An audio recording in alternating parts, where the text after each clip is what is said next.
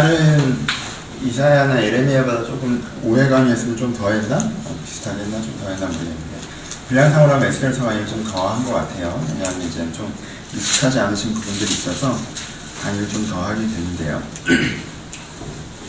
오늘 읽으셨던 부분 에스겔이 본 성전 환상에 대한 부분들입니다. 마음에 안 드시죠? 이렇게 마음에 드세요? 재미는 없으셨을 것 같은데 좀 성전 한 성전 환상을 시작된 성전 자체에 대한 내용을 좀 해보고요. 그 성전 이후로 했던 스토리에 대해서 얘기해보고요. 이게 에스겔서 전체랑 그리고 구약 성경 전체에서 어떤 의미를 갖는지에 대해서 한번 얘기를 좀 상중적으로 해보도록 하겠습니다. 맨 먼저 성전 그림을 좀 보시면 그림 뭐 프린트물 없으신 분들 옆에 일단 좀 같이 보셨으면 좋겠고요. 이따가 프린트 해드릴게요. 네, 같이 보셨으면 좋겠고요. 성전 그림을 보시면 우리 부인 없어요? 뭐예요? 어, 오케이. 그리고 보시면 여러분들이 전통적으로 알고 있었던 성전 그림이랑 조금 다른 부분들은 뭐가 있어요? 이제까지 전통적으로 성막 성전은 어떻게 되어 있습니까? 성전이 이렇게 있으면 성막 성전에서는 들어가면서 곧장 이제 지성소죠. 이방인의 뜰이 있고 이렇게 뜰 개념을 쭉 보면 곧장 이제 성소가 있고 기둥 두 개 꽂아놓고 그 다음에 성소 있고 지성소 있고 이 안에 번제단 있고 이게 사실 기본적으로 끝이잖아요, 그렇죠? 그냥 기본적인 성전 구조는 레위 성전 구조는 이렇게 되어 있거든요. 성막이란 성막 구조가 이렇게 되는 이걸 그냥 성전화 시킨 거기 때문에. 근데 에스겔의 성전은 모양이나 그림새가 많이, 많이 다르죠. 전체 모양이 좀 달라지는 부분이 있습니다. 제일 많이 눈에 띄게 다른 부분은 뭐로 보이세요? 문의 특징이 있죠, 그렇죠? 일단 사이즈 자체가 정방형입니다, 그렇죠? 그러니까 이건 직사각형으로 되어 있는데 이게 정사각형으로 되어 있고요. 그리고 정사각형으로 되어 있는 특징적으로 나타나는 게 문이 있다는 거예요. 문이 있는데 뭐가 있어요? 이쪽 동, 아, 동쪽, 이게 동쪽이에요. 동쪽, 남쪽, 북쪽 문이 굉장히 크게 자리 잡혀 있고요. 그 문이 바깥쪽에 한번 누리는 것이 안쪽에 문만 덩그러니, 그쵸? 문만 덩그러니 되게 크게 잡혀져 있습니다. 그러니까 에스겔서에서 나오는 에스겔 환상 성전, 에스겔 본 성전의 제일 큰 특징 중 하나는 문이에요, 그냥. 그쵸? 그 다음에 또 뭐가 나오죠? 이 성전에는 다른 독특한 측면, 아니 뭐가 나오죠? 방이 나오죠, 그쵸? 그러니까 여기서는 방이 없습니다, 기본적으로. 골방이 있긴 한데, 골방이 있긴 했는데, 식양으로 그렇게 들어가 있지 않아요. 근데 여기서는 외벽을 쭉 둘러서 방을 설치하고요. 그리고 내벽 쪽에서도 성소와 지성소는 똑같이 있죠? 성소와 지성소가 있은 다음에 뒤쪽에도 방을 설치하고, 옆쪽에도 방을 설치하고, 옆쪽에도 방을 설치하는 모습이 있어요. 그러니까 전체로 방에 대한 사이즈가 굉장히 많이 나오죠. 이게는, 그리고 이 성전이랑 이 성전이랑 또 다른 부분은 뭐냐면, 이 성전은 사이즈보다는 식양에 되게 집중돼 있어요. 그렇죠? 여기서 여기는 그 은으로 만 여기는 뭐 노트를 만들고 여기는 은으로 만들고 그룹의 모양을 그림을 어떻게 그리고 그렇죠? 들어가서 번제단은 뭘로 만들고 들어가서 지성소에는 성소에는 뭘 놔두고 들어가서 지성소에는 뭘 놔두고 지성소에 이 지성소에 있는 이 법궤는 어떤 모양으로 만들고 뭐 이런 게 되게 집중돼 있어요, 그렇죠? 여기서는 뭐가 집중돼 있어요? 사이즈에 되게 집중돼 있죠, 그렇죠? 크기. 안에 뭐가 들어가는지에 대한 얘기를 별로 안 해요. 그러니까 안을 뭘로 꾸미고 이렇게 여기는 인테리어 얘기가 많고 그리고 물건 가구 채우는 얘기까지 다 있는데 여기는 가구 채우는 얘기도 없고 인테리어 얘기도 없고요. 이제 전체 틀 사이즈 얘기를 주로 한다는 거죠. 그렇죠? 그런 부분이 좀 달라요. 왜 다를까? 뭐 다 왜 다르긴요. 일반 그러니까 이게 다른 것 자체가 지금 이 사람들이 하려고 하는 것들에 대해서 이제까지 이스라엘 민족이 출범한 이후에 성전은 항상 이런 모양이었어요. 그쵸? 그쵸? 포로에서 끌려 나온 다음에 성전은 항상 같은 모양이었어요. 이걸 성막의 형태로 있느냐, 성전의 형태로 짓느냐, 무너졌느냐, 증축하는, 아, 무너졌느냐, 회복하느냐. 이 틀에서 움직였지, 이런 식으로 전체 틀을 바꾼 적은 없다라는 거예요. 그쵸? 그러니까 에스겔이 하는 얘기가요, 이스라엘 백성들한테 굉장히 도전적인 얘기입니다. 우리는 뭐, 그냥 건물 모양 바뀌는 것 같지만 그러면 이 민족이 출범한 이후에 하나님은 항상 이런 방식으로 섬겼어요. 이런 방식으로 지킨 거고 이런 고백을 담았고요. 그렇죠? 근데 이틀이 아니라 이틀 자체를 건든단 말이에요. 그렇죠? 이거 자체가 그 사람들이 얼마나 센세이션한지를 여러분들 좀 인식을 하셔야 돼요. SL 2단 확 몰릴 수 있는 상황이에요, 사실 이게. 근데 지금 이 얘기가 가는 기본적인 메시지가 뭐냐면 맨 처음 이 주제를 먼저 이해하셔야 되는데 기본적인 메시지가 뭐냐면 에스겔이 지금 포로로 끌려온 이스라엘 백성에게 포로로 끌려온 10년을 지난 이스라엘 백성에게 선하는 메시지는 뭐냐면요 이게 가장 큰 그림인데 에스겔서에 너희들이 지향하는 건 회복이 아니라는 거예요 오케이? 그러니까 너희는 지금 회복하려고 너, 너희들이 예전에 잘 했었는데 그게 망해서 다시 그걸 리커버하는 패턴이 아니라는 거예요, 이게 더 이상. 회복의 패턴이 아니라 새로운 수준의 지향의 패턴으로 너희를 끌어올리는 거예요. 이 포로기 안에, 포로기에 있는 사람들을. 이전까지는 어떤 패턴이었어요? 다윗 왕조 시대는 항상 회복의 패턴이었어요. 그쵸? 성전을 멀리 했다가 정화하고, 그쵸? 성전이 무너지는 부분들을 수축하고, 약간 이런 예전의 것들을 회복하는 개념에서 접근했다면, 현재 바벨론 포로기 기간을 뭘로 받아들여야 된다는 거예요. 이 바벨론 포로기 기간을 너희들이 잘못해서 이 포로로까지 끌려왔는데 하나님 잘못했습니다 라고 자숙한 다음에 다시 돌아가서 예전에 만들었던 그 신앙, 그 수준의 성전을 회복하는 게 아니라 하나님이 오히려 이 시대에 이 시대를 여기까지로 마무리하시고 새로운 새 시대를 여시기 위해서 새로운 단계의 시대를 여시기 위해서 너희들을 통해서 그 시대를 예비하고 있는 새 시대의 지향을 향한 준비 단계로 너희를 받아들여야 된다는 선언이 담겨 있습니다. 가장 기본적인 메시지 그거예요. 그들이 받았을 가장 기본적인 충격은. 그러니까 뭐 받았냐면 일반적으로 너무 덥지 않아요? 나, 나만 덥나? 나만 떠들어 더워요? 일반적으로 여기서 하는 거에 있어서 일반적으로 이렇게 하는 거에 있어서 이, 이걸 받은 사람들이 누굽니까? 1세대 이스라엘들이죠. 그쵸? 그쵸? 1세대 이스라엘들이에요. 이 그림을 받은 사람들이. 1세대 이스라엘들이 성전을 어떻게 세운다라는 환상을 가진 다음에 그 성전을 어떻게 세운다는 그 환상을 가지고 일단 유대 민족이 이스라엘 민족이라는 그 천년의 역사를 끌고 왔단 말이에요. 근데 그럼 에스겔이 그러면은 이 사람들을 이 바벨론 포로기에 있는 사람들 그럼 어떤 레벨로 격상시킨 거예요 지금? 자기의 시조죠 사실 민족적 시조. 1세대 이스라엘의 레벨로 격상시키는 거죠. 그러니까 너희들은 레위기 시대의 사람들 같은 1세대 출애굽한 새로운 시대를 만드는 그 사람들 같은 천년 만에 찾아온 새 시대의 계기에 너희들이 서, 있어, 서 있다라고 이 사람들의 레벨을 격상시키는 거예요. 그러니까 사실은 에스겔의 가치가 뭐 어디에 있냐, 에스겔의 가치? 현대적으로까지 표현하는 에스겔 가치는요, 유대교가 끝이라고 얘기하는 건 에스겔인 거예요, 그러니까. 오케이? 그러니까 전통적인 패러다임. 레위기 때 받은 어떤 유대적 패러다임이 끝이고, 이젠 더 큰 패러다임으로 나간다라고 선언하는 게 에스겔이에요, 사실. 그렇죠? 그 다음에 지어졌던 스룹바벨 성전도 전통신앙 패턴이 있죠, 그렇죠? 그 다음에 이어졌던 헤롯 성전도 전통신앙 패턴에서 지어진 겁니다. 그리고 이 에스겔을 경험하지 못한 레위기적 패러다임의 한계에 있기 때문에 현대 유대교도 가능한 거예요. 하지만 신약성에서 예수가 예수님이 하셨던 게 아니라 이미 구약성경에서 에스겔이 이미 이전의 성전이 아니라 새로운 성전들을 제시한다는 거죠. 시대적 가치에서 이 사람들이 너희들이 이제까지 에스겔이 첫 번째부터 했던 메시지, 1장부터 했던 메시지가 뭐예요? 너희들이 갖고 있었던 이 성전은 성전 자체가 의미가 있는 것이 아니라 뭐다? 하나님이 이 지성소에 앉아있는 것이 아니라 하나님이 이미 앉아있는 보좌가 따로 있는데 이 지성소가 이 보좌를 상징하는 거다라고 얘기하는 거죠. 그렇죠? 그렇죠? 그러니까 이제까지 이런 언어 표현을 더 이상 쓰지 않으시고 더 새로운 언어 표현을 쓰시겠다라고 선언하시는 거죠. 왜? 이 사람들이 다시 옛날의 형식을 복귀하는 것이 아니라 진정한 의미로 쓸 수 있는 새로운 단어, 새로운 언어를 만들어내시겠다고 얘기하시는 거고, 그건 이제까지보다 더 진보된 새 시대라고 얘기를 하시는 거예요. 선언적인 의미가 되게 큽니다. 이렇게 이게 첫 번째고요. 그럼 왜 이런 식이냐라고 하는 것들에 대한 강조점이 좀 필요하겠죠. 이보다 좀 더 나은 고백, 뭐 좀 더 깊이 있는 고백을 표현하는 에스겔 성경의 특징이 뭐냐라고 얘기하는 부분이 있는데, 첫 번째, 사람들이 제일 많이 오해하는 게 에스겔 성전이 그럼 지어진 적이 없다. 에스겔 환상은 구현되지 못했느냐. 왜 이런, 이렇게 지으라고 한 다음에 스룹바벨은 이렇게 짓지 않았느냐라는 식으로 이제 생각하는 그래서 에스겔 성전을 너무 상징적으로 해석하거나 에스겔 성전을 너무 역사적으로 해석하는 거에 대한 죽성에서 약간 오해하는 부분들이 있어요. 근데 아주 간단히, 간단히 성경을 보시면 포인트도 나와 있어요. 사람들이 이렇게 지어진다라고 사이즈가 적혀 있으니까, 그쵸? 그냥 사람들이 그 생각을 하는 거잖아요.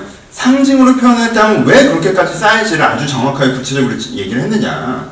그렇잖아. 이제까지 상징으로 표현하면 항상 독수리 날아다니고 사람 머리 있고 막 이런 식이었는데 왜 상징으로 얘기하는데 구체적인 청사진을 다 그렸느냐라는 식으로 생각하면서 이 성전이 사실은 지어졌어야 될 성전인데 못 지어진 거다라는 식으로 접근하는 부분들도 있는데요. 왜? 레위기에서는 진짜 지을 거기 때문에 그렇게 썼는데, 그쵸? 레위기랑 출애굽기는 진짜 지을 거기 때문에 그렇게 썼는데, 여기는 왜 진짜 지을 게 아니었다면 왜 이렇게 그렇게 썼겠느냐라고 얘기하는 부분도 있는데요. 이건 단위에 대한 오해입니다. 단위 오해. 아주 간단한 건데, 맨 앞부분에 보시면 40장에 뭐라고 나오냐면요. 여기 전체, 40장부터 나오는 성전 전체에 대한 기본 단위가 척이에요, 척. 몇 척? 이 척. 한 척이 몇 센치예요? 한 척이 30cm예요. 척이 뭐예요? 여기서부터 여기까지가 척이에요. 그렇죠? 이게 한 척이에요. 육척 장치, 이게 옛날에 쓰던 게 육척 장치라면 이게 여섯 개 있는 거죠. 그렇죠? 이렇게?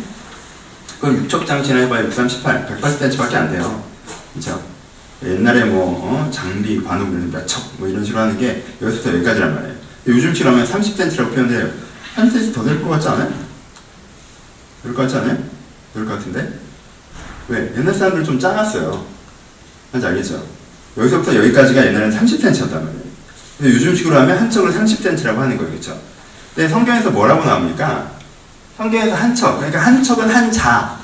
한 자는 기본적으로 하는 도량형은 30cm인데 성경에서 나오는 게 측량하는 자의 환상을 먼저 보죠. 한 사람이 측량해요. 사람이 아니죠. 그렇죠? 한 사람이 측량하고자 서 있어요. 근데 그 사람의 팔꿈치에서부터 손끝까지의 손바닥이 하나 더 있는 정도의 자를 들고 있더라 라고 얘기해요. 그렇죠? 뭔지 알겠죠? 그러니까 그 사람이 들고 있는 자가 한 척인 거예요. 그렇죠? 그럼 그 사람 여기서부터 손끝까지가 몇 센치인지 어떻게 알아요? 그죠? 그 사람 손바닥까지 했을 때 몇 센치 어떻게 아는 거지? 그 사람 자체가 어떤 인물이에요? 실제 인물이 아니죠. 어떤 환상의 인물이죠. 어떤 천사라든가 어떤 거인이라든가 혹은 어떤 인간이라고 표현하기 어려운 어떠한 사람이라고 표현됐지만 사람의 형상을 갖고 있는 천사 같은 사람이 들고 있는 자를 기본 단위로 한 거예요. 오케이? 그냥 기본 단위 자체가 그 단위가 아니라고. 그러니까는 기본 단위 자체 한 척이라고 했기 때문에 한 자라고 했기 때문에 우리가 일반적으로 생각하는 자를 생각하면 이 사이즈가 나오겠죠. 하지만 그 기본 단위 자체가 그게 몇 센치인지 혹은 몇 미터인지 몇 킬로인지 설정이 안 되기 때문에 일반적으로 구현된 사이즈로 나올 수가 없는 거예요. 그러니까 수륙바벨도 이런 성전을 지으려고 시도하지 않는 거고. 오케이? 그러니까는 그 환상의 자를 설정하는 순간, 환상의 자를 설정하는 순간 어떻게 되는 거예요? 아, 이걸 읽는 1차 청자들은 환상의 자가 설정되는 순간, 아, 이거는 뭐다?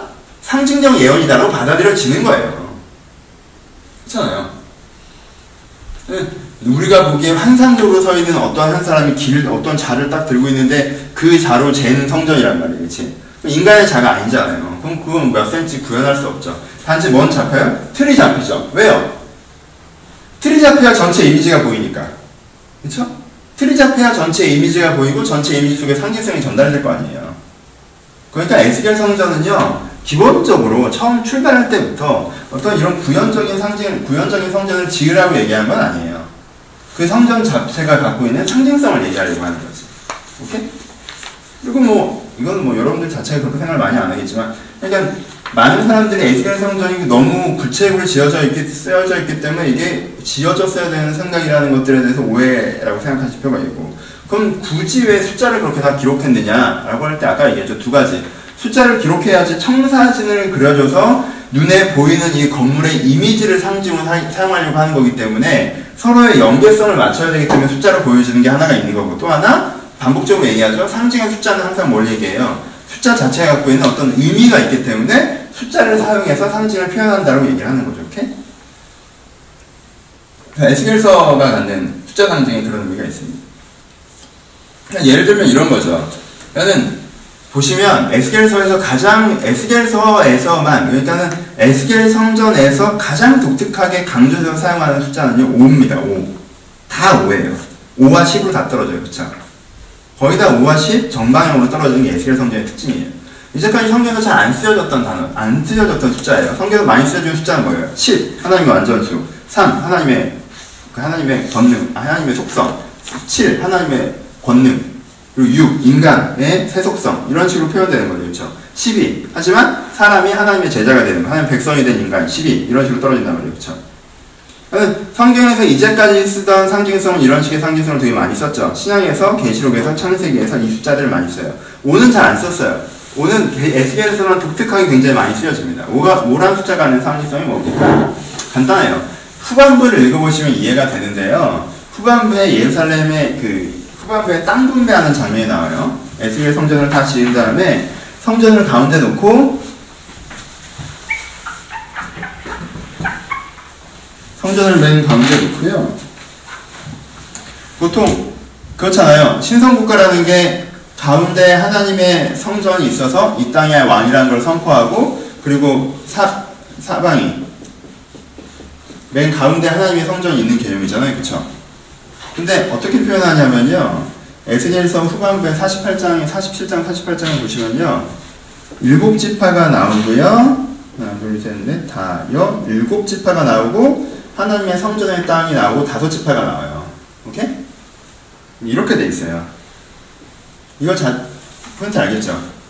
그러니까는 땅을 분배할 때 이런 식으로 돼 있다고 표현하지 않고요. 이런 식으로 돼 있다고 표현하거든요. 열두 지파가 병렬적으로 땅을 받는 걸로 표현하고 있어요. 읽어보시면. 근데 병렬적으로 땅을 받는데 일곱 지파가 땅을 받은 다음에 그 다음에 하나님의 성소의 땅, 거룩한 땅을 세우고 그 다음에 다섯 지파로 쪼개요. 왜 66으로 안 할까요? 성경에서 숫자 놀이에요. 항상 아시죠? 12는 하나님의 백성을 상징해요. 근데 6은 뭘 상징해요? 인간은 오만을 상징한다고 그랬죠. 그렇죠? 하나님 없는 인간, 하나님 없이 홀로 서 있는 인간을 6으로 상징한단 말이에요. 그러니까는 11을 나눌 때는요, 6과 6으로 나누지 않고 5와 7로 나눕니다. 7은 완전한 하나님의 속성을 상징하고요, 5는 그것에서 준비된 백성을 상징해요. 이런 식으로 가요. 그러니까 5는 7보다 못하고 12보다 못해요. 하지만 5는 온전한 준비를 뜻합니다. 그래서 준비되는 숫자예요. 12의 절반, 아, 10의 절반. 그리고 11을 나눌 때에도 5와 7로 나눠집니다. 그래서 그게 가장 기본적으로 완전한 준비된이라고 표현된 게 5예요. 그래서 에스겔 전체를 관통하는 게 5라는 숫자입니다. 그리고 정사각형은 뭘 상징해요? 정사각형도 완전함을 상징해요. 직사각형은 완전함을 상징하지 않고요. 정사각형이 완전함을 상징합니다. 그래서 5와 정방형이 성전 전, 에스겔서 성전 전체를 간, 간다고 있는 숫자 상징이에요, 기본적으로. 번제단이 어떻게 되어 있습니까? 번제단도 숫자의 놀이를 좀 하고 있는데 재단을 보면요. 맨 아래는요. 맨 아래층에 너무 막 그리고 숫자 얘기를 잠깐만 더 하죠. 그러니까 뭐 숫자 얘기를 다 하지 않을 거예요. 나는 맨 아래층이 왜냐면 우리는 숫자 상징을 안 쓰기 때문에 그 숫자로 그 의미가 안 와요. 그렇죠? 이제 우리가 쓰는 숫자 상징이라고 하는 사자밖에 없잖아요. 그렇죠? 죽을 사. 말도 안 되는 건데 그래서 요즘에도 그런, 그런가요? 엘리베이터에 사는 옛날에 F 표시 많이 해놨죠? 사자로 안 썼어요. 되게 이상하잖아. 이게 되게 이상한 거예요, 여러분. 그쵸? 13일의 금요일. 어, 이게 되게 이상한 거예요. 우리는 그 숫자 상징을 쓴단 말이에요. 그래서, 야, 13일의 금요일이래. 어, 그래? 라는 한 대화를 써놓은 다음에 천년 뒤에 누가 읽어봐. 이게 뭔 말이야? 그렇잖아요. 그리고 천년 뒤에 누가 엘리베이터를 발견했어. 1, 2, 3, F, 5, 6, 7. 아, 뭘까? 아, 왜 이러는 걸까? 그렇잖아요. 이상한 거예요. 말도 안 되는 거야, 되게. 그렇죠? 말도 안 되는 건데, 숫자 방징이 그러니까 그렇게 한 거예요, 그냥. 왜? 어, 한자에 죽을 사자가 그 죽는다는 사자에서 의미 똑같아서, 어, 출구하냐? 약간 이런 거잖아요, 사실. 그냥 상징이야, 상징인 거예요. 그러니까 우리는 안 와닿는다는 거예요, 그렇죠? 그래서 별로 많이 해석은 안 해요. 하지만 기본적으로 재단을 보면요, 맨 아래층에 14로 되어 있어요, 그렇죠? 맨 아래층, 맨 아래층에 14, 7. 14로 되어 있어요. 14는 뭐예요? 7이 14죠, 그렇죠? 그 다음에 그 위에 뭐가 되어 있어요? 바닥이 12척으로 되어 있어요. 12. 그 다음에 높이가 어떻게 돼요? 높이가 7척 높이로 되어 있어요. 7. 그리고 모양이 정방형, 4. 네 뿔을 달리는 게 정방형으로 되어 있어요. 이런 식으로 되어 있어요. 숫자만 얘기해요. 그렇죠? 모양을 얘기하는 게 아니라. 그럼 뭘 얘기해요? 14는 뭘 상징해요? 7, 14. 완전한 진리. 속에 서 있는 12. 완전한 백성. 오케이? 다시 한번 반복되죠? 7. 완전한 진리. 그냥 4. 세계의 편만함. 이런 개념으로 나가요. 저는 이걸 읽고 이렇게 느끼라고 하면 느낌이 안 오죠? 하지만 엘리베이터는 F로 쓴다는 거. 그렇죠? 하지만 이 사람들이 이렇게 되는 거예요. 완전한 진리 속에 있는 완전한 백성. 완전한 진리가 사방으로 편만해지는 것이 뭐예요? 이 제사의 의미죠. 그렇죠? 이 제사의 의미를 숫자로 선언하는 거예요. 그러니까 번제단 여기서 드려지는 레위기에서는 뭘 주로 생, 설명했습니까? 양을 어떻게 잡아서 어떻게 죽이고 어떻게 피를 뿌리고 이걸 주로 설명하죠. 그렇죠? 그렇죠? 근데 그 양을 죽이는 활동도 그 양이 어떤 의미가 있어요? 아니죠. 그 양에게 그 상징을 담는 거죠. 마찬가지로 그 양을 번제로 드리는 재단의 모양 자체로 상징을 담는 거죠. 이 제사는 다른 표현으로 어린 양이 우리를 위해서 대신 죽으시는 그피 흘림은 다른 표현으로 예수 그리스도께서 나를 위해 죽기까지 나를 사랑하시는 그 진리는 그 진리는 완전한 진리로서 완전한 백성을 만들고 완전한 백, 진리로서 세상에 편만해야 될 진리다라고 선언하는 거예요. 그렇죠? 이런 식으로 돌아갑니다. 그러니까 두 가지를 기억하시면 돼요. 첫 번째, 에스겔 이게 오프닝 먼저 한 거죠. 에스겔서 자체에서 성전이 기록되어져 있는 것 자체는 가장 큰 센세이션은 성전의 모양이기 이전에 예전과 다른 성전이 기록되어 있다는 것 자체가 센세이션. 지금 에스겔이 그러니까 레위 그 유다 사람한테 뭐라고 선언하는 거예요? 예전의 신앙의 형식과 틀, 성민의식, 우리만 하나님의 백성이고 이런 틀에 매이지 말라라고 얘기하는 거예요. 그렇죠? 레위기적 종교의 틀에 매이지 말고 레위기에 담겨있는 가치를 봐야 된다. 하나님께서는 그 가치 속에서 새로운 성전을 만들어 가실 것이다. 라고 얘기하는 거예요. 그렇죠? 그럼 레위기 성전은 언제 구현됩니까? 예수 그리스도가 십자 달리시면서 구현돼요? 아니면은 뭐 수르바벨이 돌아오면서 구현됩니까? 아니에요. 여러분 오해하지 마세요. 에스겔 성전은 언제 구현되냐면요. 에스겔 성전은요. 바벨론 당대에 일단은 구현이 되는 거예요. 오케이? 물론 이게 종말론까지 가요. 나중에 왜냐하면 뭐 좀 섞어서 얘기하면 나중에 보면 어떻게 돼요? 맨 마지막에 에스겔서 맨 마지막 장면에 보면요. 여호와의 성에 문이 세 개씩 뚫려 있고 열두 지파가 들어오죠. 이 장면이 한 번 더 나와요. 어디서 나와요? 계시록에서 한 번 더 나와요. 오케이? 그리고 곡과 마구의 전투가 이 여호와의 성전 바로 이전에 에스겔서의 곡과 마구의 전투가 나오고 이게 여호와의 성전이 나오죠. 그렇죠? 그런 것처럼 계시록에도 마구의 전투가 나오고 그리고 이 열두 문이 뚫린 열두 문이 뚫린 하나님의 성으로 사람들이 열두 지파가 들어오는 모양이 나와요. 오케이? 그러니까 이거는 이거는 하나 이거는 계시록 때까지 그러니까 우리 시대도 포함되는 통전적인 진리를 담고 있어요. 하지만 그건 언제부터 시작되는 거예요? 에스겔 당대부터 시작되는 거죠. 어떻게? 이런 고백을 갖고 있는 사람이라면 이미 라는 표현이. 오케이? 그럼 첫 번째 지향성을 갖고 있다는 거 이해하시면 되고요. 두 번째. 그러니까 그 다음에 이해해야 되는 건 뭐예요? 숫자 누르면 여러분들 오해하지 마셔서 에스겔서를 제일 바보처럼 읽는 방법이 뭐냐면요. 숫자를 현재의 단위로 환산해서 크기를 재는 거예요. 30cm, 7처, 73, 21, 210cm, 그럼 210cm 이런 식으로 하면 의미는 완전히 사라져요. 그렇게 읽으시면 안 되고 이 숫자가 갖고 있는 상징성이 뭔지 접근하면서 읽으시는 게 필요하다라는 게 에스겔서 전체 이해하실 때 전적으로 알아야 될 두 개. 이제 본격적으로 해보 본격적으로 일단 진짜 그럼 이제 이제 모양을 다뤄봅시다. 모양에서 크게 다룰 건 없어요. 이 에스겔서 새로운 성전 막 얘기하니까 뭔가 대단하게 있는 것 같지만요. 독특하게 있는 건 딱 세 가지밖에 없습니다. 첫 번째는 뭐예요? 문입니다. 문. 에스겔서 성전의 독특한 건 딱 문이에요. 문이 세 개가 있네요. 옛날에는 문이 몇 개 있어요? 문이 하나였죠. 그렇죠. 옛날 성막은 문이 하나 있어요. 들어와서 제사 드리고 나가는 거예요. 그렇죠. 이런 식의 개념이었어요. 근데 문을 그림을 보시면 문보라고 그림 붙여놓은 거예요. 문 크죠? 문이 이따만해요. 그렇죠. 이 그림에서 볼 건 문밖에 없어요. 문이 이따만게 커요. 그런데 이렇게 커다란 문 세 개를 만들어 놓은 다음에요. 아 그러면 그냥 편안하게 자기 사는 데서 문이 세 개가 들어오라고 했어요? 아니죠. 문의 문마다 상징성이 달라요. 맨 처음에 동쪽 문은 어떻게 합니까? 동쪽 문은 만들어 놓고 닫아둡니다. 왜요? 그 문은 하나님이 들어오신 문이기 때문에 닫아둬요. 그렇죠? 보시면 에스겔서의 클라이막스는 뭐냐면요. 45장인가요? 에스겔, 에스겔이 표현하죠. 내가 1장에 봤던 그 보자. 그렇죠? 내가 10장에, 10장에서 봤던 그 보자. 하나님의 그 내 얼굴 달리고 그 날개 달리고 손 달리고 바퀴 달린 그 보좌에 앉으셨던 하나님의 영광이 어디로 들어온다고 그래요? 이 에스겔의 성전으로 들어온다는 걸 에스겔이 보죠. 그렇죠? 그렇죠? 근데 어떤 문으로 들어와요? 동문으로 들어와요. 그렇죠? 하나님이 동문에서 들어오셔서 지성소로 들어가십니다. 그 떠나셨던 하나님이 에스겔 성전으로 다시 돌아온 장면이 나와요. 그렇죠? 하나님은 동쪽 문으로 들어오세요. 그러니까 이 문은 군주가 출입하는 것 외에는 닫아둡니다. 그럼 사람들은 어디로 와요? 남문이나 북문으로 옵니다. 그럼 남문으로 들어오거나 북문으로 들어와요? 아니에요. 남문으로 들어오면요, 북문으로 나가는 거예요. 북문에서 들어오면요, 남문으로 나가는 거예요. 사람들 출입하는 통로는 이렇게 돼 있어요. 어, 왜 굳이 이렇게 해요? 편하라고 하나? 돌아가면 줄이 엉키니까? 여러분, 이렇게 되는 거예요. 어떻게 되냐면, 동문에선 하나님이 들어와요. 그쵸? 동문에 하나님 들어오고, 여기에 뭐가 있어요? 재단이 있어요.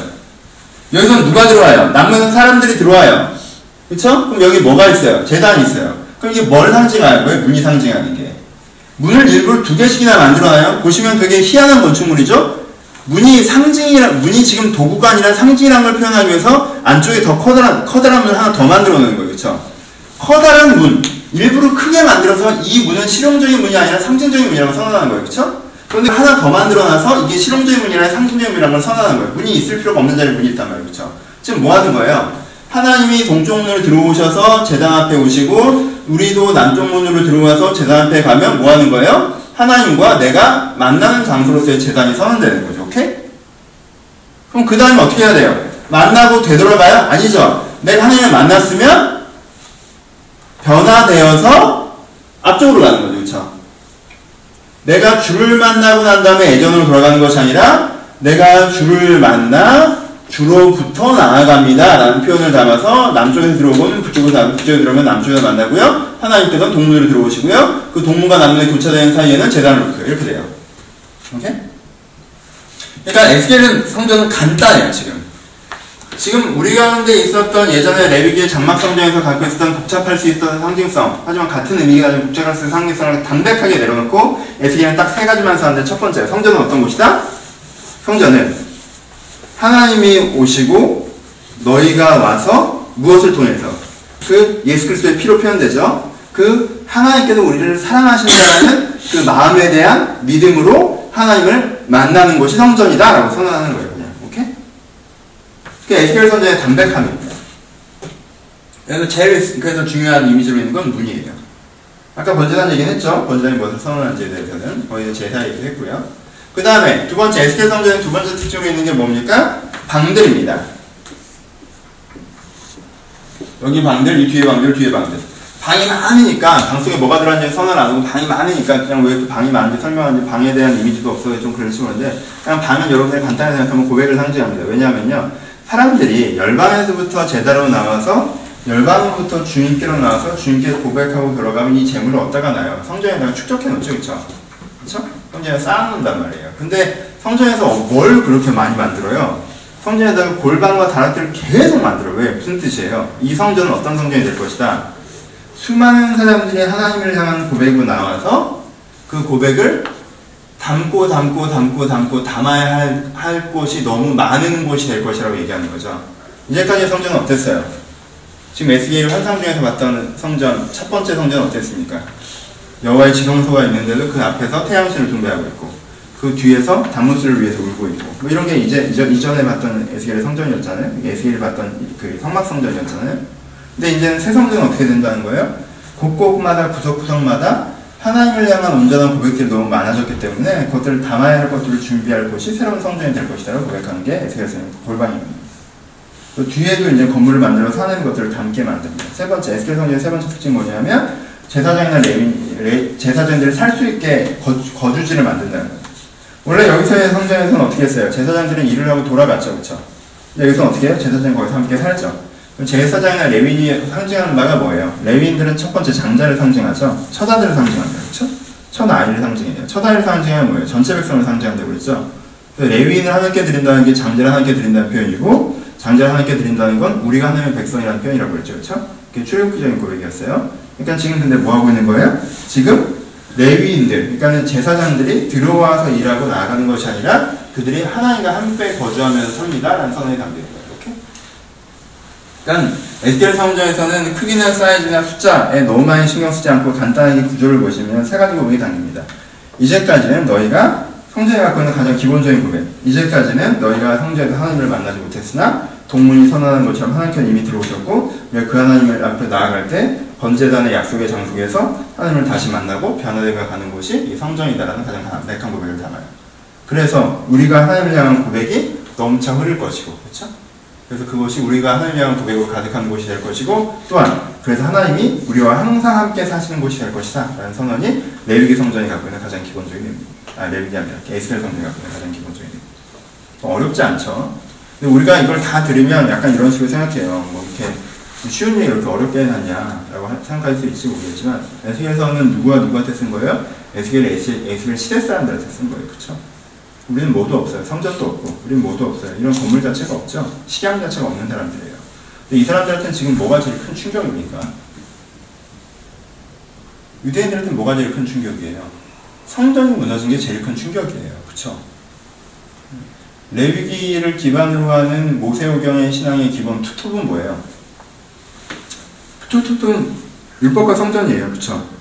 내가 율법을 기준으로 하나님의 뜻을 따라 살려고 하는데 내가 거기서 실패하고 좌절할 때마다 성전의 제사를 통해서 다시 한번 주의 기회 주심을 경험하여서 힘을 받고 하나님의 뜻을 따라가길 도전하는 거. 그렇죠? 이 two track으로 가는 거란 말이에요. 그렇죠?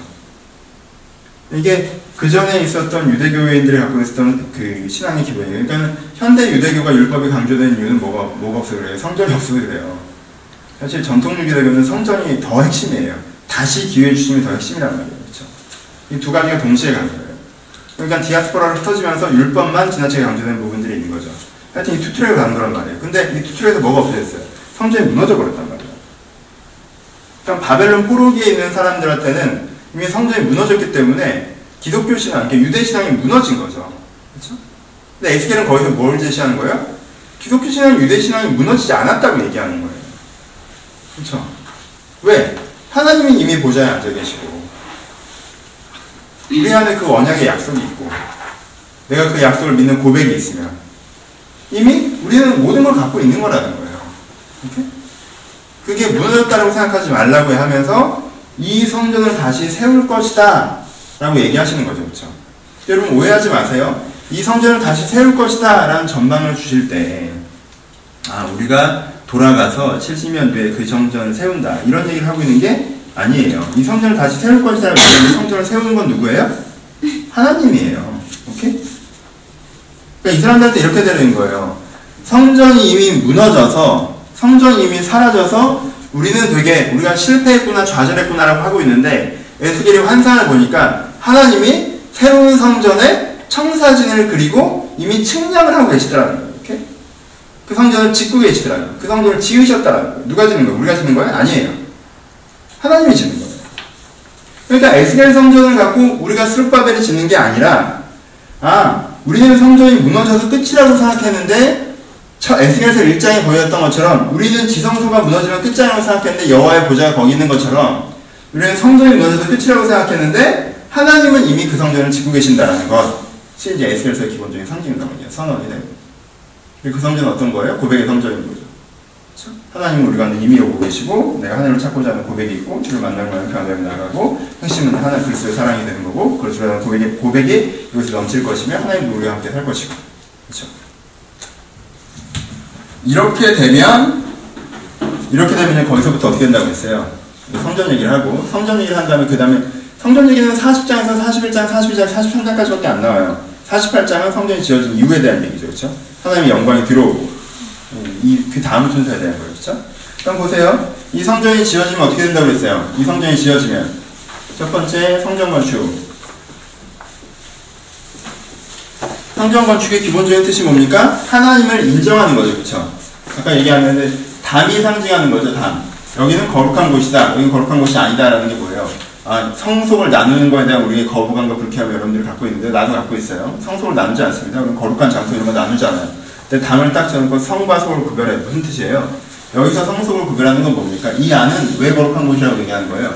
하나님이 사시는 곳이다 라는 선언을 하는 거죠. 그렇죠? 그게 담의 선언이고 성전 자체에 대한 선언이죠. 거꾸로 얘기하면 좀 더 좀 더 이제 풀어서 얘기하면 하나님이 뭐예요? 첫 번째 하나님이 성전을 건축한다는 거 하나님이 하나님이 존재한다 라는 것과 하나님이 임재한다 라는 거에 대한 기본적인 뭐예요? 믿음의 선언이죠. 그렇죠? 하나님은 존재하고 하나님은 임재한다 라는 게 성전을 짓는 거예요. 그렇죠? 두 번째, 성전을 때 뭐가요? 하나님께서 임재하시죠. 하나님의 영광 이 안으로 들어옵니다. 그렇죠? 두 번째 장면이에요. 하나님의 영광 이 안으로 들어와요. 하나님께서 그 하나님의 영광 이, 이 안에 가득해지는 임재가 벌어집니다. 세 번째 무슨 일이 벌어져요? 세 번째 제사와 그 다음에 절기가 지켜지죠. 6월절. 이렇게? 그리고 그 뭐예요? 첫 번째 이제 새해 절기가 지켜지고 6월절의 절기가 지켜지고 초막절의 절기가 지켜진다고 합니다. 그리고 뭐가 지켜져요? 제사가 지켜지죠. 그렇죠? 우리가 하나님을 인정하면 믿음에서 그렇죠? 인정하면 하나님께서 진짜 오셔서 그 다음에 뭐 진정한 고백을 하게 하시고 믿음으로 이렇게 하나님이 있고 우리를 찾아올 수 있다는 막연한 믿음에서부터 출발하면 하나님께서 그 사람에게 찾아오셔서 하나님이 우리를 사랑하시고 우리를 죄에서 사하시고 우리를 구원하신다는 진정한 믿음을 가운데 가르치시고 오케이? 그리고 믿음에서 믿음을 이루죠? 그렇게 하면 어떻게 돼요? 이 제사가 드려진 다음에 어떻게 돼요? 성전 문지방에서 물이 흘러나와서 어떻게 돼요? 물이 흘러가죠? 물이 흘러가서 어떻게 돼요? 처음엔 발목, 그 다음에 허리, 그 다음에 머리 위로 덮이면서 닿는 곳마다 새로워지죠. 그쵸? 이 물이 어디로 흘러가요? 이 물이 바다로 흘러가서 바다를 소생케 하죠. 그렇죠? 이렇게? 순서가 이렇게 되면 어렵지 않아요. 그냥 뻔한 얘기 하는 거예요, 지금. 우리가 하나님의 임- 존재와 임재를 인정하고 나아가면 하나님께 우리 가운데 임하셔서 그리스도의 사랑을 우리 가운데 가르치시고 우리를 새롭게 하시고 우리를 새롭게 하시면 그 은혜가 어디로 가요? 그 은혜가 그 변화된 사람들이 그 변화된 사람들이 세상으로 흘러들어가서 여러분 강, 그 문지방에서 흘러나오는 물이 막연하게 성령이라고 얘기하지 마세요. 여기서 오히려 사람의 개념이 많습니다. 그렇죠? 이 변화된 사람들이 세상으로 흘러들어가서 어떻게 돼요? 닿는 곳마다 새로워지고 이 변화된 사람들이 세상으로 흘러나니까 바다 혼, 바다가 혼란을 상징한다고 했죠? 혼란의 세상이었던 곳이 어떻게 생수의 강을 통해서 생명의 땅으로 새로워지고가 되는 거죠. 그렇죠? 처음에는 사람들 발목이나 접시는 찰랑거리는 허리나 접시는 허, 허리나 접시는 그런 것이었는데 이제 사람들이 그, 빠, 그 통에 빠져서 허우적거리게 되는 이 이미지는 자주 사- 사용되는 이미지는 물이 바다 덮음같이 여호와의 영광을 인정하는 것이 온 땅에 가득할 것이다. 이게 다, 이게 다 기독교도가 된다는 뭐 그런 뜻이 아니라 이렇게 여기서 기독교도가 되는 것도 포함될 수 있겠지만 기본적으로 뭐가 되는 거예요? 내가 혼돈의 땅이었던 세상이 이 사, 이런 변화된 사람들을 통해서 생명의 땅으로 변화되는 것. 그래서 어떻게 된다고 했어요? 이 강물이 닿는 양옆에서 나무들이 나와서 열매를 맺고, 그렇죠? 강 자체도 사람을 상징하고 성령을 상징하고요. 이 나무들도 사람을 상징하고 성령을 상징하죠, 그렇죠? 근데 물론 강이 성령을 더 많이 상징하고 나무가 사람을 더 많이 상징하겠지만 하여튼 변화된 그 은혜가 이 은혜가 흘러내려와서 이렇게 되고, 오케이? 그럼 그 다음에 4번 어떻게 돼요? 그 다음에 어떻게 돼요? 물이 흘러나온 다음에 내려진 일이 뭡니까? 하나님의 땅 분배가 시작되죠. 신정국가. 가운데 하나님의 성전이 있고 아까 얘기했던 것처럼 하나님의 거룩한 땅이 있고 양옆에 12지파의 땅이 다 분배받는. 사실 여호수아의 가나안 정복의 한계는 뭐였어요? 땅을 끝까지 점령하지 않죠. 그리고 그 땅에 신정국가를 세우지 않았어요. 그렇죠? 그냥 자기 속에는 옳은 대로 해버렸단 말이에요. 자, 근데 이제 어떻게 된다는 거예요? 이렇게 이 사람들이 이 성령이 세상을 거룩한 세상으로 만들어 나가니까 그럼 그 거룩한 세상이 뭘 갖춥니까? 이제 시스템을 갖추죠. 그렇죠? 아니 변화되고 있다 좋아진다가 아니라 정말 좋아져서 이제 하나님의 가운데 있고 하나님의 기준이 편만해져서 이런 이타적인 기준이 적용되는 세상이 시작되는 거예요. 그렇죠? 그게 그 하나님의 기준되는 세상이 되는 거고. 그렇죠?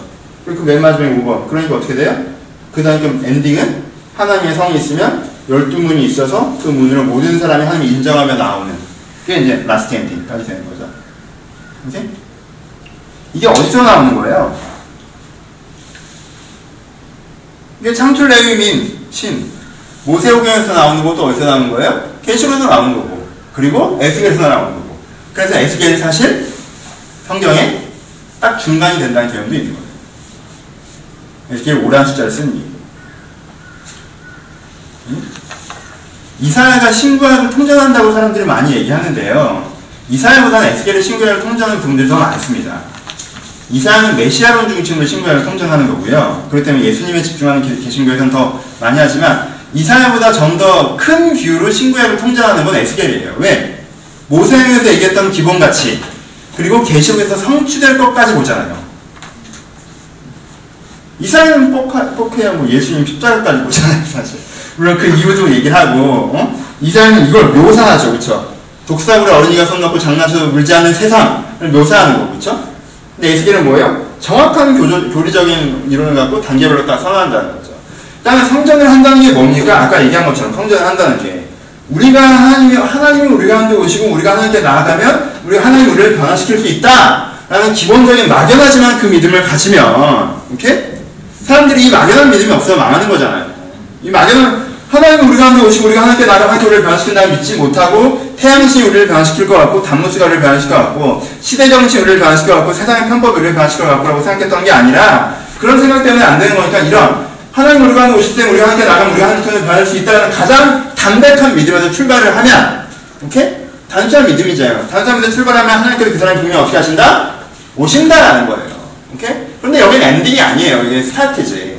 일단 오신 다음에 뭘 시작하세요? 우리 안에 뭘 드러내십니까? 죄성을 드러내시죠. 내가 자기중심적이었고, 내가 세속적인 기준으로 살아갔었고, 내 안에 하나님의 기준이 있지 않았었고, 내 안에 믿음에서 믿음으로 할 때 첫 번째 믿음, 하나님에 대한 막연한 믿음이 있는 거지, 내 존재를 갱신시키는 믿음이 없었고라는 내 죄를 드러내시고, 근데 하나님께서 너를 사랑하시는 그 사랑을 네가 믿으면, 이 모든 전인격적인 그 죄의 문제에서 너를 변화시킬 것이라는 것을 믿는 것을 통해서 존재 변화를 경험하는 진짜 믿음을 임재를 통해서 우리 가운데 보이신다라는 거죠. 그렇죠? 오케이? 이게 3번이 되면 그때부터 어떻게 된다는 거예요? 이게 되는 사람들이 나타나기 시작하면 단지 그 사람들의 내면만이 아니라 그 사람들을 통해서 그 사람들을 첫 번째 그 사람들을 통해서 나오는 그 사람들을 계기로 사람들에게 이런 은혜를 흘려 보내시고 그렇죠? 다른 사람들이 다시 이런 고백으로 나오게 한다는 뜻도 있죠 그렇죠? 이스라엘 사람이 변화된다는 뜻도 있고요 그리고 이러한 가치들을 통해서 세상에 새로운 가치를 보여준다는 뜻도 있고요. 하여튼 그 세 가지가 한꺼번에 흘러나가는데 그 흐름이 얼마나 강력한지 처음엔 발목이나 찰랑거리는 것인 줄 알았는데 나중에 세상을 빠뜨리는 그래서 바다를 다시 한번 솟아있게 하는 것까지 된다는 거죠. 그렇죠? 그게 되면 그 다음에 뭐가 되는 거예요? 그 다음에 그 다음에 그게 되면 이제 편만한 주의 역사가 있기 때문에 당연히 하나님의 가중과 기준과 가치가 세워져서 그 가치가 사람들에게 공통적으로 세워지는 국가가 발생한다는 거죠. 나라, 조직, 시스템, 도시, 공동체 발생하는 거죠. 그리고 그 공동체를 경험한 사람은 당연히 하나님의 진리, 하나님의 진리를 인정하는 그래서 하나님의 성의 열두 문에 당연히 출입하는 그래서 완전 일상화된 것까지가 천국적 지향이 되는 거죠. 이게 원래 레위기에서 하려고 했던 거죠. 가나안 땅에 들어가려고 하려고 했던 거예요. 근데 안 됐던 거고. 그렇죠? 에스겔이 뭐라고 그러는 거예요? 지금 이거 할 수 있다는 거죠. 바벨론 땅에서. 첫 번째는 에스겔은요, 불특 막연한 미래를 제시하는 게 아니에요. 에스겔은 그날 살아있는 사람들한테 설교하는 겁니다. 이게 될 수 있다는 거죠. 바벨론 땅에서. 왜? 환상의 성전이 우리 머리 위에 이미 있잖아요. 그렇죠? 에스겔이 이미 봤단 말이에요. 그러니까 성전이 없어졌다 이러지 아니라 바벨론 땅에 이걸 할 수 있어요. 이거 한 사람이 누구예요? 한 사람이 다니엘이죠. 한 사람이 에스더고. 하나님 따라 막연한 믿음을 가지고 하나님께 그에게 임재하셔서 그를 변화시키셨고 그때 그가 강물처럼 흘러내려가서 그렇죠? 바벨론 궁정이라고 하는 바벨론 시스템이라고 하는 바벨론 종교라고 하는 그것들을 뒤집어 엎죠. 일단은 그 가문에서는 그 개인에서는 어떻게 했어요? 이런 나라가 당연하게 회복되어지는 역사가 일어나죠. 소극적이긴 하지만 그렇죠. 그렇죠. 에스더 뭐 다니엘 한두 사람이 그랬고 그 시대 몇몇 사람이 그랬지만 이게 대단위로 벌어졌다면 그렇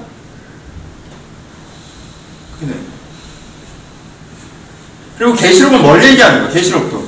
계시록도 똑같은 얘기가 이렇게 된다는 거예요.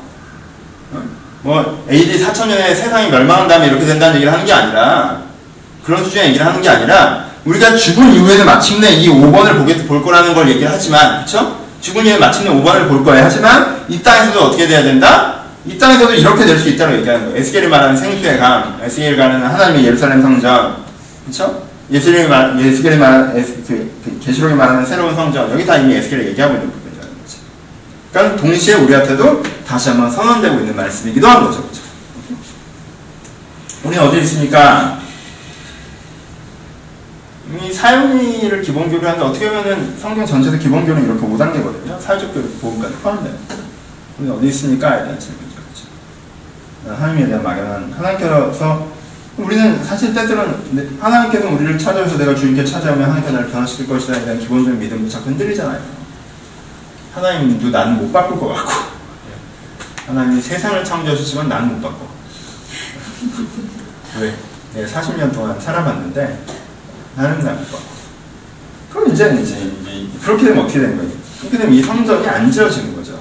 그 사람한테. 그러면 스타트가 안 되는 거죠, 사실. 개신교가 그러고 있으니까 안 되는 거예요, 사실. 됐어요. 하나님께서 나를 바꾸셔. 하나님께 차리고 하나님께 나를 바꾸셔. 했어요. 그럼 하나님께 어떻게 하십니까? 임재하시죠. 우리 가운데 임재는 분명히 있습니다. 우리 가운데 이 믿음을 가지고 주님께 나를 찾아오시는 경험을 한 인격적인 체험이 있는 사람들 있잖아요. 이 2단계까지 인격적인 체험이죠. 하나님께 나를 찾아오셨어요. 하나님께서 찾아오셨으면 그 다음에 뭐 하십니까? 그 다음에 제사 드리시거든요. 제사라는 게 뭐예요? 넌 죄인이라는 거죠. 예수의 사랑을 네가 변화되어야 된다는 거죠. 그럼 이때 사람들이 어때요? 나 죄인이 아니라고 그러죠. 죄인이 아니라고 그래요. 하나님의 영광이 성전에 가득한 걸 신기하고 끝난단 말이에요. 번제로 고백으로 나가지 않는다는 거죠. 그 사람 개인의 변화가 일어나지 않죠. 전인격적인 변화가 일어나지 않고 그 사람의 삶의 기준이 갱신되지 않고 인격이 갱신되지 않고 네. 만약 갱신이 되면 갱신되면 그 다음부터 어떻게 해요? 흘러내려가죠 사실 예, 그래서 사실 3번이 포인트예요 이 다음은 그냥 도미노고 돼요 그럼 어떻게 해요? 흘러내려가죠 그러면 닿는 곳마다 새로워지죠. 닿는 곳마다. 그 사람의 가정에 갔을 때, 그 가족이 볼 때 그 사람이 다르게 행동하기 시작하고, 삶이 변화되고. 물론 핍박도 있겠죠. 당연히. 일정 부딪힘이 발생하고. 하지만 닿는 것마다 어떻게 되는 거예요? 새로워지죠. 처음엔 발목, 전왜 저래? 라고 하지만 그 다음 허리, 어 이건 새로운 흐름인데 어, 이런 사람들 요즘 착한 사람들이 많아요. 변하는 사람, 기독교인들이 그런 그럼 그 사람들 머리를 덮는 아 세상이 좀 더 이타적이 되고 보편성이 생기고 더불어 사는 세상이 되고 건강해지는 그게 어느 정도 일정 기간 지속되면 사람들이 그걸 보편 기준으로 받아들여서 나라가 세워지는 까지 기독교의 비전이라는 건 되게 넓은 거죠 사실 나라가 세워져서 모든 사람들이 다 이렇게 이제 하나님의 성에 출입하면 삶의 기준을 내 기준처럼 인정하는 게 이제 물이 받아 덮음같이 여호와의 영광을 인정하는 것이 온 땅에 가득하리라의 선언이에요. 그렇죠? 우리 성도 많아지는 이제 대단히 지금 근데 에스겔이 뭘 얘기하는 거예요? 에스겔이 지금 뭘 얘기하는 거예요? 이게 된다라고 얘기를 하는 거죠. 이 싸움이. 에스겔은 이게 된다라고 얘기하는 거예요. 사람들은 이게 안 된다는 생각을 갖기 시작했을 거예요. 왜? 레위기 성전이 망했으니까. 이스라엘 역사가 끝났으니까. 여러분들은 한 30년 보고 하나님 날 몇번화 시킨다고 결정을 하는데 이 사람들은 천년을 봤는데 별게 없었단 말이에요. 자기들 생각이. 그치? 근데 에스겔은 뭐라고 하는 거예요? 하나님의 실패가 아니라는 거예요. 하나님의 운동이었고 인간의 불순종이 있었고 순종한 인간들을 통해서 항상 하나님의 시대를 열어가셨었고 불순종한 인간들 때문에 그것들이 지금 다시 한번 실패하셨지만 하나님의 시대는 분명히 있다는 거예요. 그러니까 내게 필요한 건 그 천년의 실패를 보면서 내가 생각해야 되는 건 하나님의 이 위대한 기회가 있음에도 불구하고 그 기회를 잡지 못했던 사람들과 같지 않게 하시고 그 기회를 잡았던 믿음의 선진들과 같게 하소서 라는 믿음의 조상을 바라보는 태도가 필요하다라고 에스겔에서 이제 얘기를 하는 거죠. 이렇게. 전체 선언이 됩니다. 마무리합시다.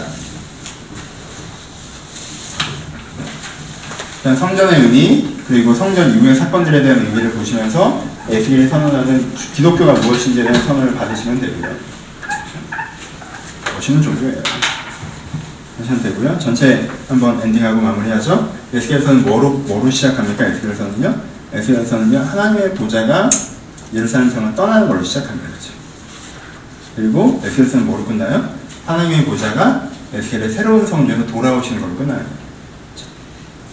하나님의 보좌가 떠나갔고 그 보좌가 다시 돌아오기까지 마른 뼈가 살아나서 여호와의 군대가 되기까지 이게 에스겔서의 전망입니다. 그렇죠? 여러분 비참함을 비참함을 받아들이는 거에서 어제 책 모임했던 스크루테이프 편지로 나오는데 사람이 자기의 비참함, 자기의 비겁함, 자기의 문제를 문제로 받아들이는 것에부터 그 인생의 변화가 시작된다고 얘기를 합니다. 그렇죠?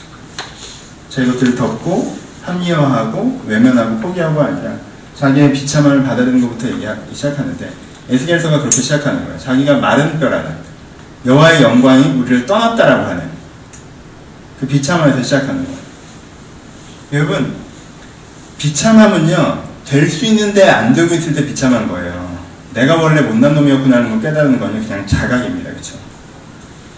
비참함은요 비참하다고 느끼는 건요 내가 그럴 게 아닌데 그렇게 됐을 때 사람이 비참한 거예요. 내가 그럴 수 있는데 그러, 그러지 못하고 있을 때 사람이 비참한 거라고. 그렇죠? 비참함은 지향성과 현실의 괴리에서 오는 감정이에요. 에스겔은 그걸 느끼라고 하는 거예요. 하나님의 영광이 있어요. 여호와의 보좌가 있단 말이에요. 근데 그게 너를 떠났어. 에서 시작하는 거예요. 왜 떠났어요? 이미 얘기했었죠? 왜 떠났어에 대한 얘기를 한 거죠? 그 사람들이 갖고 있었던 막연한 낙관. 하나님 우리를 버리지 않으실 거야. 그 사람이 갖고 있었던 세속성. 요즘 트렌드는 이거래. 이렇게 이렇게 해야 된대. 그 사람들이 갖고 있었던 어떤 그 시대를 따라가는 거에 있어서 욕심들. 내가 그럼 진짜 원하는 건 뭐예요? 내가 원하는 건 어, 이 이웃의 아내를 취하는 거. 내가 즐겁더라도 다른 사람이 슬프더라도 내가 즐거우면 상관없는 그들의 마음들. 그냥 내 즐거움에 집중되어 있는 그들의 마음. 그것을 이루려는 세속적인 트렌드. 그럼에도 불구하고 하나님이 나를 보호하실 것이라는 막연한 기대. 그리고 그가 그 자신을 채우고 있었죠. 그것이 하나님이 가능성 이들에 가는데 이루어지지 못하게 만드는 이들을 마른 뼈를 만드는 비참함이에요. 그렇죠? 그래서 지금 에스겔이 계속 뭐라고 얘기하는 거예요? 하나님께 그것들을 다 깨트릴 것이라고 얘기하시는 거죠. 그렇죠? 네가 보고 있는 막연하게 잘 거는 안정적인 마음 깨트릴 거야. 네가 지금 따라가고 있는 세속적인 트렌드적인 사고방식 깨트릴 거야. 네가 마음에 깊게 품고 있는 나 혼자 편하게 살면 되지 다른 사람은 관심 없는 그 이기성 내가 깨트릴 거야 라고 얘기하시는 거예요. 그게 저주와 심판에 대한 선언이 되는 거예요. 그럼 그리고 저주와 심판의 선언의 마침에는 뭐가 있어요?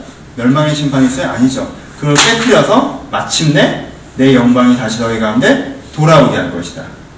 내가 너를 변화시키고 너를 통해서 세상을 바꾸고 내가 꿈꾸던 나라를 세울 것이다 라고 하는 하나님의 마른 뼈가 변하여 하나님의 군대가 되는 환상. 떠났던 보좌가 다시 돌아오는 환상. 이게 에스겔의 기본 구조죠. 떠나가는 보좌. 그것을 떠나가게 한 내 문제들. 아까 얘기했던 그 문제를 깨, 깨트리시는 하나님. 그래서 내가 내 자신의 비참을 자각하는 것. 그리고 그 자각이 있는 사람에게 주어지는 하나님의 소망 하나님께 다시 한번 돌아오셔서 너를 새롭게 하시고 너를 통해 세상을 새롭게 하시며 더 나은 제대로 된 나라와 세상과 하나님의 영광을 만들어 가실 것이라는 사실 하나님은 비참함에 타, 아니, 하나님은 현실에 적당히 타협하실 정도로 우둔하신 분이 아니시고, 하나님은 그렇다고 포기할 정도로 우둔하신 분도 아니시고, 하나님은 이 현실의 문제들을 깨뜨려서 하나님의 세상을 만드시는 치열한 분이라는 사실. 이게 우리 가운데 있는 처절한 소망. 을 에스겔이 선언한다라는 걸 받아들이셔야 돼요. 에스겔이 멋있어요. 그 에스겔은 그래서 엔딩에서 에스겔의 여러분들이 딱 받으셔야 되는 마음은요, 지난주에 얘기했던 것처럼 희망입니다. 에스겔은 희망의 메시지. 그 진짜 순수한 희망. 이 변질되고 타협되지 않은 상태 하나님의 꿈이 이루어질 수 있다는 순수한 희망. 그것이 되길 바란다면 우리가 시작해야 되는 건 뭐예요? 그래? 우리가 갑자기 닿는 곳마다 새로워지는 주님의 강이 내가 될 거라고 생각하지 마시고 하나님이 찾아오시면 주님께 나를 변화시킬 수 있다는 막연한 믿음에서 먼저 출발하고 좀 하나님께서 찾아오시면 좀 경험하고 그리고 내 죄성과 하나님의 사랑 내 본질을 좀 변하는 것도 경험하고 그러고 나서 내가 하나님의 세상을 바꾸는 형수의 강이 되어져가 그럼 내 믿음의 서정에서 내가 어디에 있는지 여러분들이 보시고 깨달으셨으면 좋겠습니다. 네, 너무 오랫동안 이제 성전도 안 지은 상태로 있다 보면 좀안 보실 수 있을지 모르겠습니다. 분명히 여러분들이 그 계단을 오랫동안 안 오르셨어도요. 그 계단을 오르시면 그 다음 계단이 있고요. 다음 계단이 있고 다음 계단이 있어서요. 여러분들이 생수의 강까지 여러분들이 하나님의 영광의 나라까지 갈 수 있습니다. 그렇죠? 이렇게 이루어질 수 있습니다. 이것은 시대적인 것이 이전에 실존적인 겁니다. 그렇죠? 우리나라의 믿음의 선진들 11서에 기록됐던 뭐 아브라함이 거기까지 갔잖아요. 그렇죠? 아브라함 거기까지 안 갔습니까? 갔죠. 본인이 생수의강이 안 됐나요? 됐잖아요. 그렇죠? 아브라함을 통해 하나님의 나라가 안 세워졌습니까? 세워졌죠. 이상, 야곱 다 갔습니다. 거기까지. 요셉도 갔고요. 그렇죠? 믿음의 선진들이라고 얘기하는 그 사람들 다 거기까지 간 거예요. 나중에 그런 일이 벌어진다고 얘기하는 게 아니에요. 거기까지 간 사람들이 있는 거예요. 우리나라에서 뭐 손양을 목사님. 그러면서 거기까지 가셨겠죠. 안 그래요? 자기 아이들을 죽인 사람을 용서하고 받아들이고 예수 전했던 사람이 거기까지 안 가고 그랬겠어요? 그 사람 얼마나 우리나라에 얼마나 영향을 미쳤습니까? 길, 김 목사님이 하면 저 길장 목사님 떠오르나? 우리 길선주 목사님, 교육 우리나라 한국교회 김 목사님, 길선주 목사님, 평양 대부분 계신 네, 가신 거죠, 그렇죠? 여러분들 주변에 믿음의 선진이라고 할 때는 거기까지 간 사람이 있어야 돼요. 저도 가고 있는 중이고. 나는 어디 있을까? 나는 3단계에서 왔다 갔다 하고 있는 거죠. 예수를 믿네 만에 이러고 있어요, 나도. 죄인이 아닌 것 같기도 하다, 죄인인 것 같기도 하다.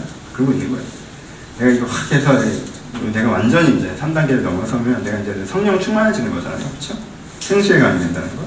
그럼 이제 나를 통해서 닿는 곳마다 새로워지겠죠. 내 예수를 다 그렇게 깊게 못 믿으니까 내 닿는 내 아들, 내 아내, 여러분 그렇게까지 새로워지지 않는 거겠지. 닿는 곳마다 새로워져야 되는데. 근데 또 가야죠. 그 다음 단계로. 함께 이 길을 잘 걸어가셔서 그냥 풍성한 은혜를 기대하셨으면 좋겠고 에스겔서를 쭉 끝났으니까 다시 한번 읽어보시면서 정말 좋은 책이에요. 성경에서. 우리가 어, 현대 서신서를 좀 이렇게, 이렇게 좀 어렵게 생각하고 멀리 생각하는 경우가 있는데요. 현대 서신서를 어렵게 생각하기 때문에 신구약 연결이 안 되는 거예요. 현대 서신서를 좀 깊게 통찰하셔서 이게 어차피 신약 구약을 연결시키는 중간다리 아니겠습니까? 에스겔은 계시록까지 얘기하고 있는데 지금 현대 서신서를 좀 통찰하셔서 어, 구약과 신약 연결하는 도도한 약속을 좀 많이 누리셨으면 좋겠습니다. 자, 기도 마치겠습니다. 하나님, 에스겔의 성전의 환상을 저희가 보게 하여 주옵소서.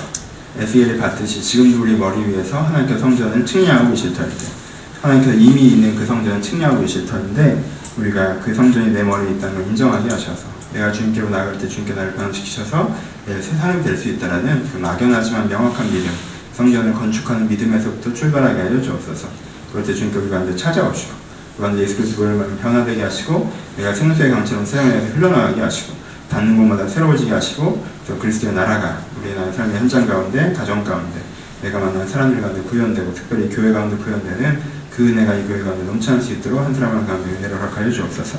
이 값짓는 말씀을 주셨는데 저희가 또 하나의 정보로 받아들이지 않게 하시고 이 일이 내 안에 벌어지는 사건을 받아들이게 하셔서 이 대한 기대로 에스겔서가 많이 품어질 수 있도록 주님께 축복하여 주옵소서. 감사를 살아계신 예수님의 이름으로 기도합니다. 아멘